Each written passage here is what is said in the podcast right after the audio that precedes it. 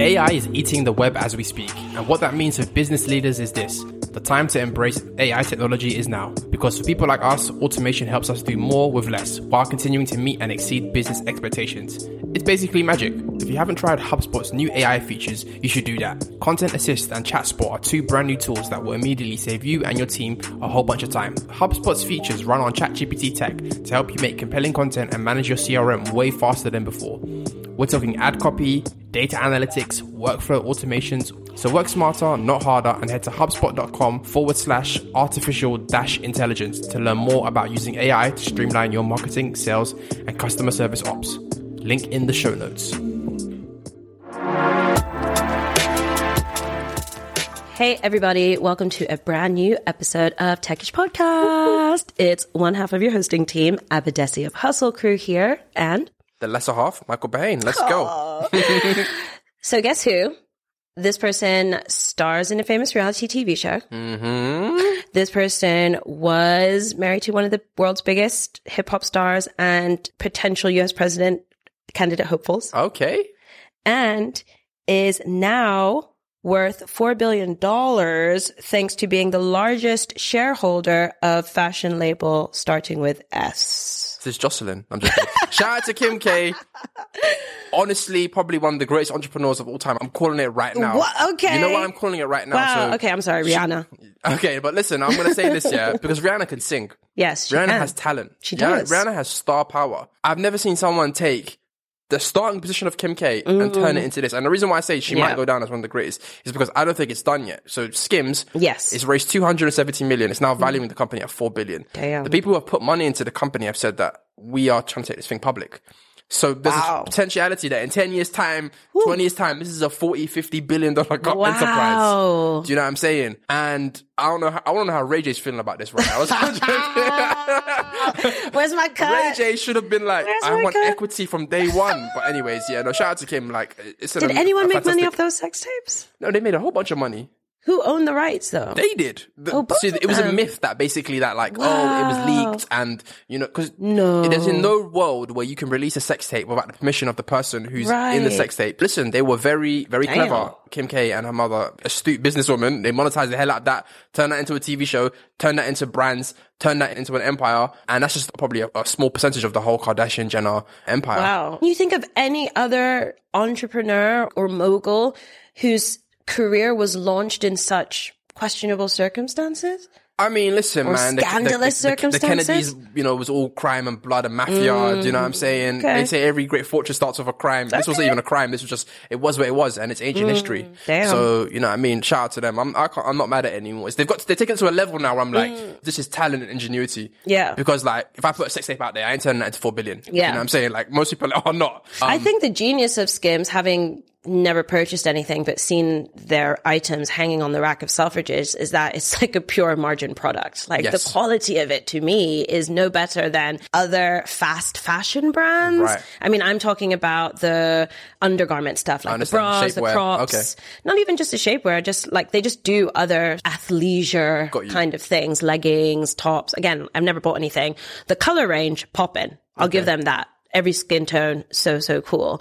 But the actual quality of the fabric, like when you touch it, I mean, Mm. I'm just, I like to touch things before I buy them, is not giving what the price tag is reflecting. So I feel like it's also a very profitable business. yeah, so the margin is obviously factoring in uh, the brand of what she's built. Mm. And fashion is, if you do it right, is a high margin business. I remember when I worked at Amazon, fashion was the most profitable by miles. wow. And Yeah. it never took off though. People didn't want to spend on Amazon, did they? Amazon fashion sells, bro. It's not. It's to this day. Yes. Damn, to this day, I didn't know that. It's just, you're just not the kind of person that buys your clothes on on there. Listen, I got a Prime membership. If they give a man some Prime delivery and some Prime prestige clothing, I will be there.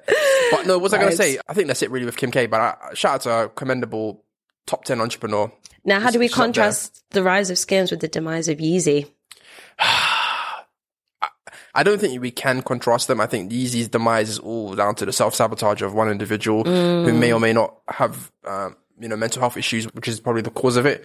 We mentioned off mic that Kanye was quite integral in terms of the aesthetic of the brand, Absolutely. the inspiration. I think he did put his creative director to help out the launch, and even in general, like it was known that he was one to get Kim on her fashion game and to Yeah. level up on that fashion game because he was really passionate about fashion from day. Yeah. Listen, man, that's marriage. You helped your partner out when you were married. You're no longer married. You have children. Hopefully, that wealth trickles down to your children. So Mm. Yeah. that's so you can't be mad at that.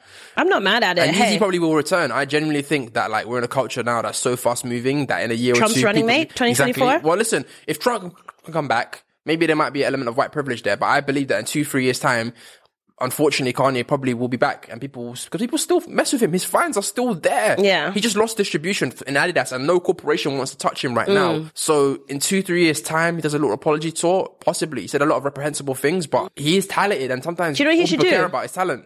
convert to Judaism. Maybe. That's what he needs to do. Maybe. like I mean, really, he did a really whole put, album called Jesus is King. I don't think he can go back and do that now. But anyways, listen, let's see. Listen, I wish nothing but the best for that man. I hope he gets better. But yeah, listen, she's down, he's up. Yeah. That's, you know what I'm saying? That's all I can say. I can only summarize it that way. Okay. But you know who else is down? Who else is down? My good friends at, at StackOverflow.com. Oh, the a- the generative. AI demise is on its way. So, just to give a bit of background, if you are tech adjacent but not necessarily techie, Stack Overflow is a website where developers go and answer questions from other developers, and pretty much every junior coder, newbie coder, even senior coder has gone on there, googled a question, and there's an answer on Stack Overflow, or they've gone in, Yes. created a profile, and, and asked the question It's themselves. useful. But it's with ChatGPT and even like GitHub Copilot, which is like a in uh IDE, like a, you can do it while you're coding. It has like an AI tool, or you can Oh, use yeah, or you can use ChatGPT, which I do every day, pretty much to go Yeah. in there and ask um questions about bugs that I'm suffering from. Stack Overflow is a bit defunct, and they have fifty percent decline in traffic. No, Yes, and usage. catastrophic. That is catastrophic. And the irony is that ChatGPT probably was trained on a lot of Stack Snap. Overflow data. Oh, that's bitter. So that's irony. that's a bitter pill to swallow. Who is this? Probably the real first casualty of AI, or like, uh, yeah, because I haven't heard that many companies right Mm. now say like we are getting whacked. I think people are keeping their cards close to their chest, though. The numbers, right? Unless you're publicly traded and you have to release your earnings and your figures, suffering something like a 50% decline in traffic, you're not going to be quick to go public with that. You Yeah, know? it's true. So I think there's probably a lot more casualties that we're not aware of. But I mean, it's so interesting, like the ethical quandary, the fact that there are user generated content platforms that have trained OpenAI's now proprietary technology that sits behind a paywall. So information that was actually once free and readily available now comes at a cost because we know that OpenAI is not going to be free forever. ChatGPT is not going to be free forever. We've got a free tier as we speak that is available. ChatGPT three, Three point, yeah. 3.5 is available, free and available. But we've been in this game a long enough time to know it Yeah. ain't gonna be free forever. Possibly, and yeah. if it remains free, we're the product. So I don't know. I think, I think if there are more high profile casualties, it will be interesting to see if the unrest happens a lot quicker. Like, will Mm-hmm. people actually be really upset about that? Because we've moved into this new version of the internet where people don't like the idea of one person having everything. Like, people are searching for things on DuckDuckGo instead of Google. And, Mm-hmm. you know, people are like canceling their Spotify accounts and buying CDs again. I don't know, like the tides are changing. yeah, there's. Who's doing that? more people than you'd think. Playing on what though? Seriously, Okay, right, people are like downloading Vinyls, tracks, buying tracks, paying for music so that they can like own it. And I just wonder, like Stack Overflow, it it's still a loved brand. It's still a loved community, and there are people who will like think fondly of Stack Overflow, even if ChatGPT is easier to use. So I just wonder, like, will these big big casualties help or actually harm ChatGPT? So I think would it help or harm them? That's a very good question. I think it will. I think it will help them. I don't think because when I posted about this on my reels as well, and like a lot of the comments were basically like the community on Stack Overflow was very arrogant. There was a lot of like, oh, how can you not know this? And mm-hmm. obviously people did help each other, but it probably was intimidating for a newbie coder to go in there and pose a question because you just don't know mm. how stupid you're going to be perceived. Mm. Could be a very simple concept and you can do it. And the thing about ChatGPT is private. Right. It's just you and a machine talking back and forth. You don't know how stupid I am. Yeah, you don't know. Or That's what I am. So you know what I'm saying? Like, there's nothing too Yeah. simple that you can ask, right? Mm. So I don't think it, it will harm the reputation of ChatGPT. Now, the interesting thing to me is that like, should we feel sorry for Stack Overflow when their value has been built on their users? So the users don't get any kind of monetary value when Stack No. Overflow makes a bajillion dollars and it's me and you going on there writing our, True. our- it's not Stack Overflow's thoughts, it's our thoughts, it's mm. our interests and it's our queries basically. Same with Reddit. Reddit's complaining about how ChatGPT Yeah. is monetized. Is, is It's a false it- economy. Yeah, it's a false economy, but also like the users have been screwed from day. Now the Mm. platforms are getting screwed. So who who's who should I feel sorry for? Really and truly, Mm. I mean, the promise of crypto was that on all these kind of user generated platforms, that the users would get equity and tokens Yeah. and blah. That hasn't panned out. No. but it doesn't mean that there wasn't something right there. The concept was right. If I contribute, you know, a thousand tweets, I probably should have some sort of stake in the value of this of this platform. Do you get what I'm saying? Yeah. But yeah, let's see. Shout out to Stack Overflow. I'm sure they'll still be around in some form. But just have to find a actually, they actually way. have just released their own kind of LLM, their own learn, large language model, their own version of ChatGPT. Mm. Yeah. It might be too little, too late. But let's see. I hope, I hope that's the only way they're gonna survive. How's the weather going for you these days? Well, here in the UK, it's pretty soggy and wet and miserable, Trash weather right now. trash. But if you know you're listening from Southern Europe, you're probably enjoying some Sahara levels of heat. You're on fire. You're burning up right now. Uh, temperatures into the 40s, which is like what the hundreds in Fahrenheit, I'm guessing. Wow. Which is really interesting because I was sort of reflecting on all the headlines about the heat wave and Europe burning and how it's time to finally take climate change seriously. And it just got me thinking about the whole environmental justice conversation and how messed up it is, basically, mm. right? Because it is so incredibly whitewashed. Like when you think about climate change, you think about whatever Guardian readers and like the headlines and you know the usual suspects. And I felt like really frustrated and like honestly like quite angry when I saw everyone sort of like stepping up and being like, "We need to act now because my summer holiday is ruined." I was like, Damn. Sierra Leone had to appoint a chief climate officer like nearly two years ago because whole like areas of communities that were relying on subsistence farming were reaching temperatures into the 50s and being like actively relocated. And, you know, whether it's like the UN data or the economist, anyone, you can see reports that the continent that will suffer the most from climate change is also the continent that has done the least to contribute to it. And that is Africa. Yeah. Even the places where that, that are contributing to it, that might be in the quote unquote global south, like China, it's only because we've outsourced production there. like, if we want to make all of our cars Yeah. and our tins and our buckets and our everything that we enjoy and use, you'd see how much we're, con- you know, how much extra we would be contributing to climate change. What do you make of uh, the Stop Oil protests? So just to clarify to our US listeners, these are a group of activists that will basically disrupt normal life. They'll disrupt events like Wimbledon, tennis events. Yeah. They'll disrupt people driving. They'll stand in the road Yeah. and block normal civilians who might be driving to a hospital, or driving Mm. to wherever they're trying to get to, and basically try to push you into like driving them over, which you're probably not going to do because that is a crime. Yeah. Some people say that they are doing more harm than good. I've heard conspiracy theories basically say that they believe that they are paid opposition, that they are basically paid to make the climate movement look bad. Or do you think they're just over eager people? That's who some just, deep YouTube cuts, deep. bro. If you want to basically okay. turn people against climate change, that's probably how you do it. You take a legitimate cause and you make the activists so unpopular that eventually, mm. like, people are like, F this man, pass me the oil. What's your thoughts on Stop Climate as a, No, as a movement? fla- are they helping? I think they're getting attention, and these days that's a very, very valuable currency. So I don't know. I think the reason why climate change is so difficult is because, like, we're increasingly, I believe, biologically incapable of understanding time. Mm. Like we just genuinely are, and climate change happens over such a long time period, which is greater than the average lifetime. That we do just sort of like mentally check out of it after a while. So it's a hard nut to crack. And I feel that they have been very effective in capturing people's attention. And I have to give them props for that because Okay.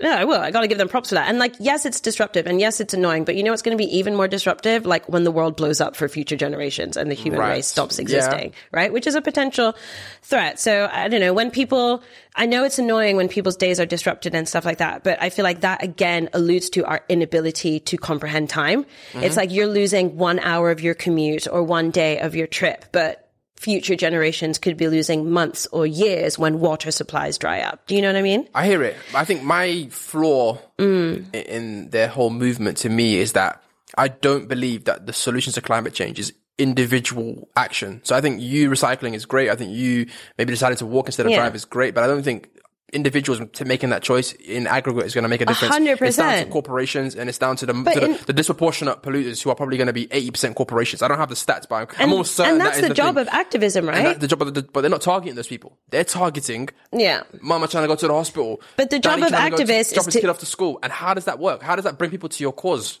So the job of activists, I feel in many ways, is to like capture people's attention and give them a story that they can buy into. And sometimes that story you need to buy into is, I can make a difference. And if people don't feel like they can make a difference, then they're not going to make any efforts to make a change. They're not going to think about taking a train instead of taking a plane. And they're not going to, I don't know, write to their pension provider and say, hi, I want to divest my whole pension from oil companies and gas companies. But if everyone right now listening to this podcast wrote to the person that holds their pension or retirement fund, if you're in that kind of country, and said, can you tell me what I'm investing in that contributes to whatever climate change because I want to divest from it, that act alone could literally probably reduce some percentage of the world's global mm-hmm. temperature. And I think that there's something to be said for that. But I agree that the conversation needs to happen at an institutional level. And actually, that's where I do have a problem with them because I see just through my own work of anti-racism in employers, if I really want to change the workplace, I need to go to the workplaces that have the most black people right now. And some of them are actually some of the worst players. But if uh, I can change their yeah. minds, yeah, totally. But if I can change their minds, then they can influence change in other organizations. You love listening to podcasts, but have you ever thought about starting your own podcast? Maybe you want to build a brand, grow your business, or are looking for an excuse to talk about your favorite hobby. Whatever your reason for making a podcast, Buzzsprout is the place to start. Since 2009, Buzzsprout has helped over 300,000 people launch their own podcasts. Buzzsprout walks you step by step through the whole process and will give you powerful tools to start, grow, and monetize your podcast. Ready to get started? Click the link in the show notes to get our free step by step guide to starting your podcast today. Interesting. We'll leave it to the audience. What do you mm. think that sort of activism is worthwhile? I do think that in the UK particularly, we have a mindset that isn't conducive to this sort of activism. We will look at France and be like, yo, in France, they'd be burning down things mm. over a small pension change. don't changes, riot changes that enough. have happened here already, basically, right? Like we, mm. our retirement age has gone up to like 67, 68. In France, they're protesting over a much more smaller change.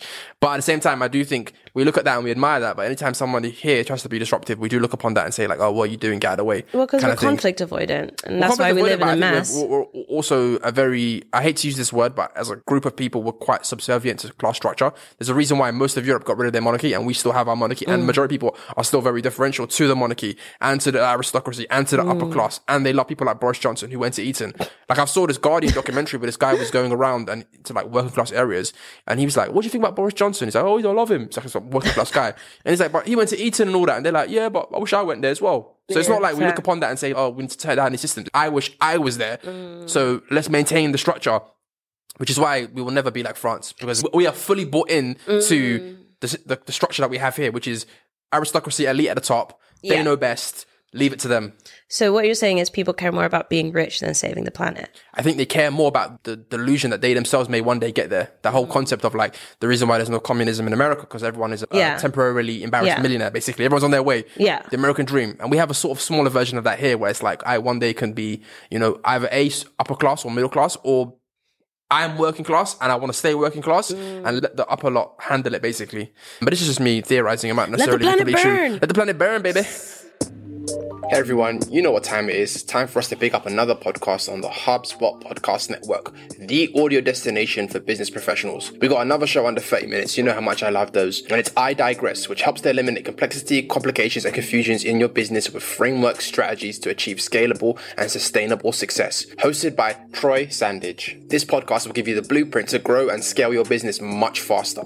The I Digress podcast lets you learn marketing frameworks, sales tactics, business insights, mindset shifts, and proven methodologies hosted by Troy Sandidge, aka the strategy hacker, who's used these skill sets to launch over 35 plus brands and generate over 175 million, that's million dollars in revenue for clients worldwide. Go check it out. I Digress is also a Webby nominated podcast. Go support that brother. He's doing his thing. I Digress. But speaking of like structural problems and things that are irking me. This is more of a humorous story. So there was a funny video that went that was released of an athletic competition that was happening in China, I believe, and there was like it was a women's race, 100 meters women race, and there was people from different countries. There was like Japanese racer, I think there was a uh, Jamaican racer, and there was a, a racer from Somalia who did look a bit different from the rest of them. And what I mean by that is she didn't have the physique of a sprinter. To Okay. be perfectly polite, uh, and the race proved that she came dead last, way, way, way last. Like, like, as in, some people say in the Olympics, they should have a category where you can see what an average person would be like next to the Running to the- alongside. running That would be so we, So helpful. we know how fast that is Yeah, because yeah. you be seeing Usain Bolt and like them man there, you're thinking, oh, they, I could do that, but like no, actually they're going light speed. Yeah. So it was basically like that, and it turned out that she's actually the niece of a sports minister in Somalia, basically, because she was running for Somalia. And I think So he just finessed it to get his family member to there. get a free trip to China. Oh, He's now been fired because it's a national embarrassment now. Yeah, I bet. Right? And I just feel like that nepotism and favoritism amongst even tribe and Mm. ethnicity, like, is one of the big things that irks me so much. That whenever I have been to Africa and I'm trying to like do whatever I'm trying to do out there and speak to Mm. people, like, we're still not fully bought into the idea of I should just hire the person who knows what the hell they're doing. Yeah. Or like when I get into power, it doesn't necessarily mean that my cousins are good. Yeah. I just don't. I just don't see how Yeah. we're gonna. It's obviously a humorous story, and it's a. It I'll definitely put the video in the show notes because it, it had me cracking up for days. But I do think it's symptomatic of a more serious point that like we meritocracy just doesn't like as a concept. It's not really something that we mm. fully bought into. It's about my people, and I know need to get my people in here, kind of thing. Like Look, I hear you and I get that, but at the same time, like just to have some compassion for what most people on the continent have gone through and endured, it's really hard to have an abundant mindset over like a scarcity mindset when you've been through like generational trauma and mm-hmm. stuff like that. And I just think we're always so quick to sit in like really privileged parts of the world, like where we are right now, you know, in the UK or in the US, lots of our listeners are, and go, oh, why can't they just, you know, be better? But yeah, I like, was I was sounding like that. I can't lie. I was like, why can't we just fix it? but you you're know what I mean? I was like, London, people don't chilling. even know if they have constant electricity supply. They don't even know if they have regular water supply. And then suddenly there's this opportunity to like better not only themselves, but their family. Like in those circumstances, I can't pretend I wouldn't necessarily do the same. Like it's all good and well it. to be like, oh, I'm going to do what's right.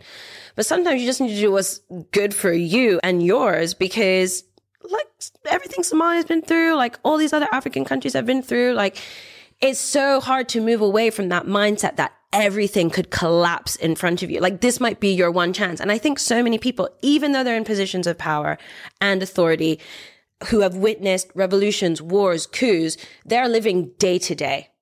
They're just it. like, I'm scrambling, I'm scrambling, because for all I know, this is gone tomorrow. I mean, in his case, it literally is because he yeah, got he's fired. got it. But I think you're right. I think he's probably like hashtag worth it. for real though. Oh man, I think you definitely schooled me, and I think that is something that I should take into account more. But I do think that video was like emblematic of like taking what you said to like Yeah. the most extreme conclusion, which is let me just that's get my niece in there, and that's, that's a national But of course, I'm also angry because there are probably a lot of really deserving athletes that could have had that moment on the world stage and that could have then propelled them and their country to greater levels of success. But man, Anyways, shout out to that runner. Hope she comes back next year to win.